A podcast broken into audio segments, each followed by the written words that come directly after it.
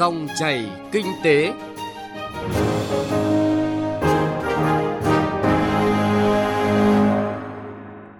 Các biên tập viên Thành Trung và Thu Trang kính chào quý vị và các bạn. Dòng chảy kinh tế hôm nay, thứ tư, ngày 26 tháng 4 có những nội dung sau đây.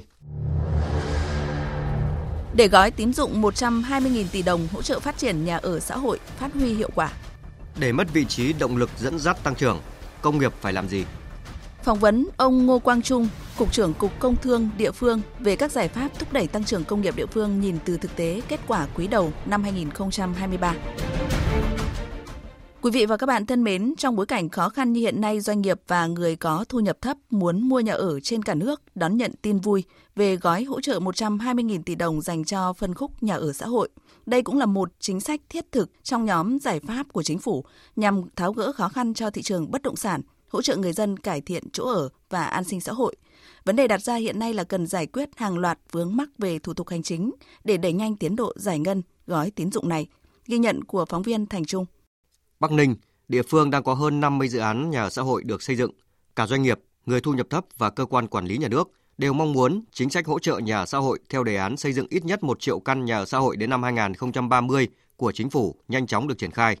Trong đó, sự hỗ trợ để doanh nghiệp và người dân tiếp cận nguồn tiến dụng ưu đãi là quan trọng hơn cả. Mặc dù vậy, do chưa có hướng dẫn cụ thể rõ ràng về đối tượng được thụ hưởng cũng như thủ tục cần thiết để được vay vốn, nên tình trạng chung của các bên liên quan vẫn là nghe ngóng, đợi chờ. Ông Nguyễn Tuấn Dũng, Phó Giám đốc Sở Xây dựng tỉnh Bắc Ninh cho biết. Sở Xây dựng sẽ phối hợp với cả các chủ đầu tư qua công tác kiểm tra, giả soát sẽ kịp thời tháo gỡ các cái thủ tục về pháp lý qua đó sẽ rút gọn các cái thủ tục ừ, hành chính để làm sao cho các dự án ừ, đủ điều kiện để tiếp cận các cái à, vốn vay một cách à, nhanh chóng và hiệu quả.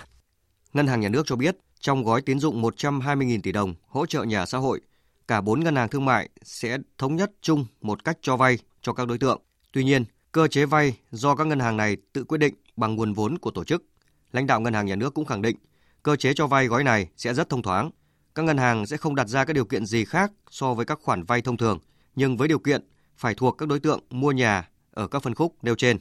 Trong cuộc họp báo chiều ngày 24 tháng 4 vừa qua, Thứ trưởng Bộ Xây dựng Nguyễn Văn Sinh cho biết, với chức năng nhiệm vụ của mình, Bộ Xây dựng đang phối hợp với Ngân hàng Nhà nước đưa ra danh mục dự án, danh mục đối tượng được thụ hưởng để làm căn cứ triển khai. Đối với cả các cái danh mục Bộ Xây dựng đã có cái hướng dẫn rất là cụ thể.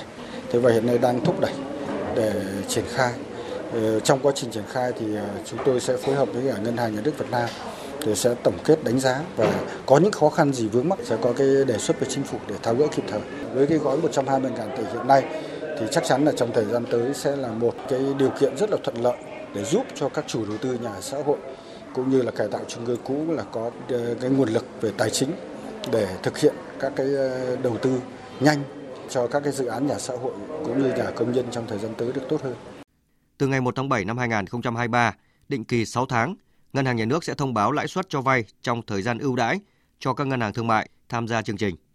Các chuyên gia nhận định, dự án nhà xã hội, nhà công nhân trên thị trường hiện nay đang rất ít, trong khi nhu cầu thì quá cao. Nhiều chủ đầu tư đã quan tâm và có ý định tham gia phát triển dòng sản phẩm nhà xã hội. Thế nhưng, từ ý định đến thực hiện và cho ra sản phẩm là quá trình dài, cần nhiều thời gian. Chuyên gia kinh tế, tiến sĩ Lê Duy Bình cho rằng thì đây là một cái tác động rất lớn à, hỗ trợ cho thị trường bất động sản. Và đặc biệt là về mặt à, an sinh xã hội à, về mặt nhân văn, đó là cái tạo cái điều kiện về mặt nơi ở tốt hơn, đàng hoàng hơn cho hàng trăm nghìn con người. Tuy nhiên ở đây chúng ta cũng sẽ cần phải xác định được là như vậy cái tính khả thi của nó như thế nào. Theo tính toán của tiến sĩ Nguyễn Minh Phong,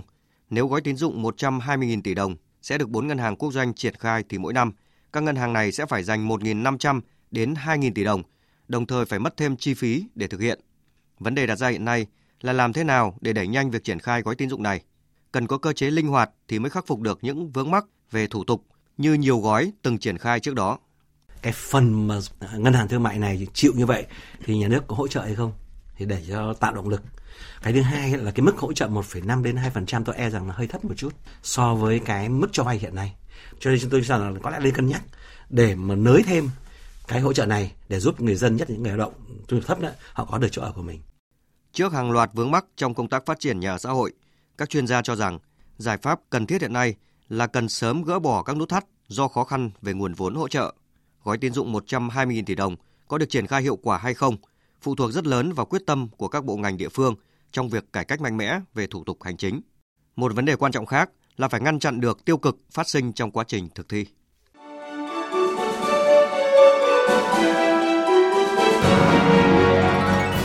Dòng chảy kinh tế, dòng chảy cuộc sống.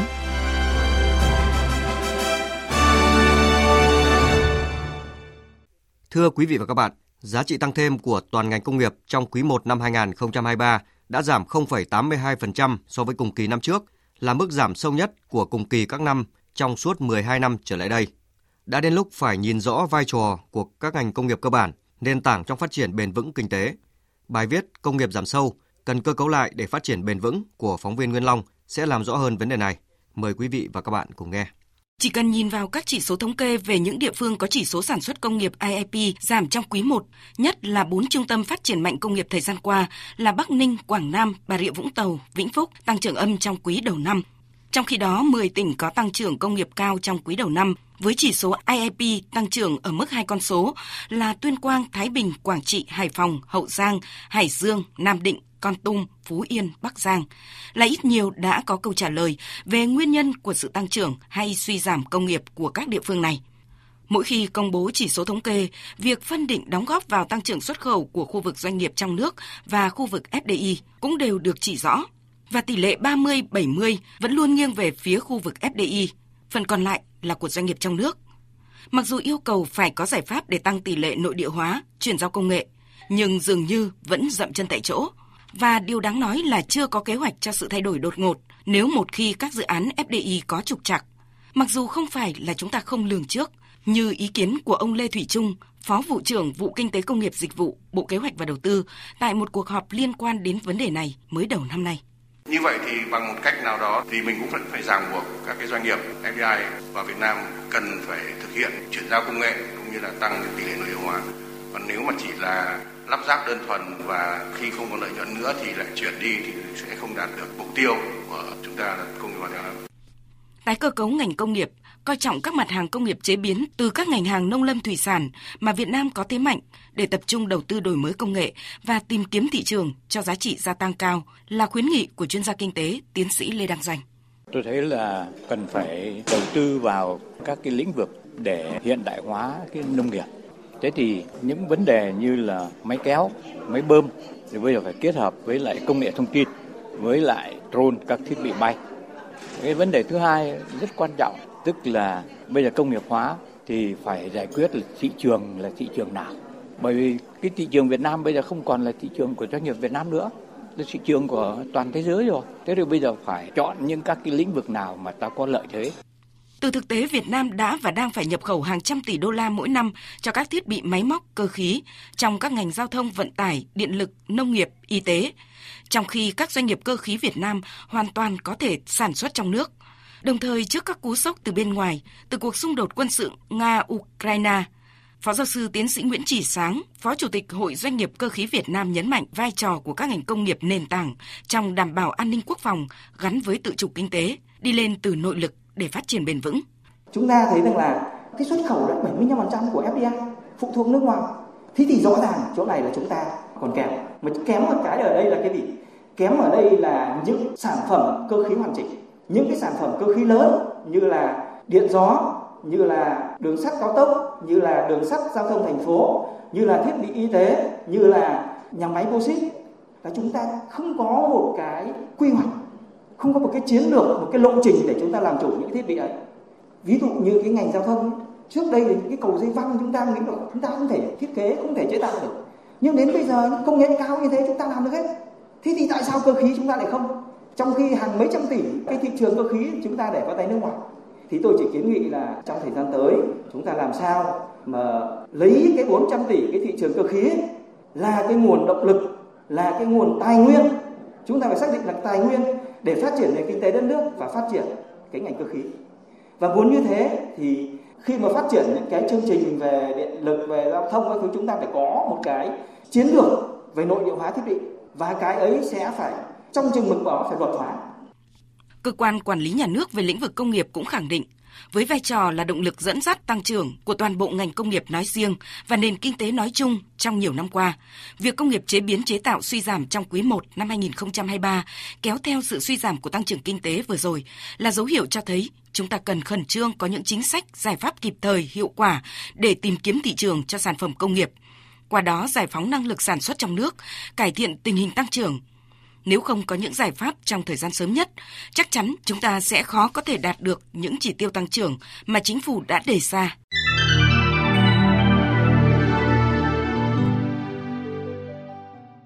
Quý vị và các bạn thân mến, nhìn lại tăng trưởng kinh tế quý 1 năm 2023 cho thấy đã có 48 địa phương có chỉ số sản xuất công nghiệp IP tăng và 15 địa phương có chỉ số sản xuất công nghiệp giảm so với cùng kỳ 2022. Báo cáo của các địa phương cũng chỉ ra, cùng với sức tiêu thụ của thị trường nội địa đối với nhiều mặt hàng thực phẩm chế biến giảm, thì hoạt động xuất khẩu của các doanh nghiệp trên nhiều địa bàn giảm mạnh, dẫn đến kim ngạch hàng hóa xuất khẩu quý 1 cả nước chỉ đạt hơn 79 tỷ đô la Mỹ, tức là giảm 11,9% so với cùng kỳ trước. Phóng viên Nguyên Long phỏng vấn ông Ngô Quang Trung, Cục trưởng Cục Công Thương địa phương về các giải pháp thúc đẩy tăng trưởng công nghiệp địa phương nhìn từ thực tế kết quả quý đầu năm 2023. Thưa ông, dưới góc độ quản lý nhà nước khối công thương địa phương thì xin ông cho biết về tình hình sản xuất công nghiệp tại các địa phương cũng như là các cái đóng góp của ngành công thương địa phương cho tăng trưởng ờ, của nền kinh tế trong những tháng đầu năm. À, trước hết là tôi phải nói rằng trong cái bối cảnh mà tình hình thế giới và trong nước như thế này thì ờ, trong cái quý 1 cái tăng trưởng của ngành công thương vẫn có tăng trưởng dương rồi kim ngạch xuất khẩu thì mặc dù là có giảm so với cùng kỳ nhưng mà vẫn đảm bảo xuất siêu được hơn 4 tỷ đô la thì có thể nói đấy là một cái cố gắng một nỗ lực rất lớn của địa phương cũng như là các cái doanh nghiệp sản xuất kinh doanh trong ngành. À, vâng, từ số liệu thống kê về tăng trưởng công nghiệp quý đầu năm thì cho thấy là nhiều địa phương vẫn tăng trưởng cao ở mức hai con số, nhưng thậm chí có những cái địa phương thì lại tăng trưởng âm. Vậy thưa ông, cụ thể thì đâu là những nguyên nhân khiến cho cái tình hình sản xuất công nghiệp ở các cái địa phương giảm trong thời gian qua? Một số cái ờ, khó khăn của các cái địa phương mà qua cái tổng hợp thì chúng tôi thấy là nó nổi lên mấy cái vấn đề. Cái vấn đề thứ nhất là cái vấn đề về mặt thị trường, đặc biệt là các cái sản phẩm mà hàng xa xỉ thì là cái mức độ tiêu thụ giảm tác động lớn đến cái vấn đề sản xuất và xuất nhập khẩu. Cái vấn đề thứ hai nữa là cái sự trồng chéo của hệ thống văn bản pháp luật hiện nay là vẫn còn tương đối lớn. Cái vấn đề thứ ba nữa là liên quan đến cái tổ chức các cái chuỗi tiêu thụ, sản xuất và tiêu thụ, kết nối từ trong nước cho đến nước ngoài. Thì cái này trong thời gian vừa qua thì bộ công thương cũng đã tổ chức tập trung để mà tạo cái sự liên kết giữa các cái doanh nghiệp lớn, các doanh nghiệp FDI đối với các doanh nghiệp trong nước, cũng như là tạo cái thuận lợi kết nối giữa các cái hệ thống thương vụ và các cái doanh nghiệp, hiệp hội ngành hàng ở trong nước từ thực tế này thì theo ông đâu là những cái giải pháp để công thương địa phương tăng trưởng ổn định và bền vững hơn trong thời gian tới? À, thì à, chúng tôi à, sẽ cho rằng tập trung vào mấy cái ý này. Cái thứ nhất là phải tiếp tục là quán triệt và thực hiện rất là nghiêm túc cái chỉ đạo của chính phủ, nghị quyết 01 của chính phủ để về cái thúc đẩy sản xuất kinh doanh và tháo gỡ khó khăn cho à, sản xuất. Cái thứ hai nữa là tập trung để mà thúc đẩy các cái dự án trong lĩnh vực ngành công thương trên địa bàn, đặc biệt là các cái dự án lớn và có vai trò quan trọng như là trong lĩnh vực công nghiệp nền tảng, lĩnh vực năng lượng rồi công nghiệp hóa chất vân vân. Cái thứ ba nữa là tăng cường cái đàm phán và tận dụng để mà mở rộng thị trường ngoài nước thông qua các cái hiệp định thương mại tự do đã ký kết trong thời gian vừa qua. Đấy. Cái thứ tư nữa là tiếp tục có những cái giải pháp để mà thúc đẩy cũng như là phát triển cái thị trường nội địa 100 triệu dân của chúng ta. À, thì đấy là những cái mà chúng tôi cho rằng là cần phải tập trung. Xin trân trọng cảm ơn ông về cuộc trao đổi. Quý vị và các bạn vừa theo dõi cuộc phỏng vấn của phóng viên Đài Tiếng Nói Việt Nam với ông Ngô Quang Trung, Cục trưởng Cục Công Thương địa phương về các giải pháp thúc đẩy tăng trưởng công nghiệp địa phương nhìn từ thực tế kết quả quý 1 năm 2023. Nội dung này cũng đã kết thúc dòng chảy kinh tế hôm nay. Chương trình do Thành Trung và nhóm phóng viên kinh tế phối hợp thực hiện. Cảm ơn quý vị và các bạn đã quan tâm theo dõi. Xin kính chào tạm biệt và hẹn gặp lại.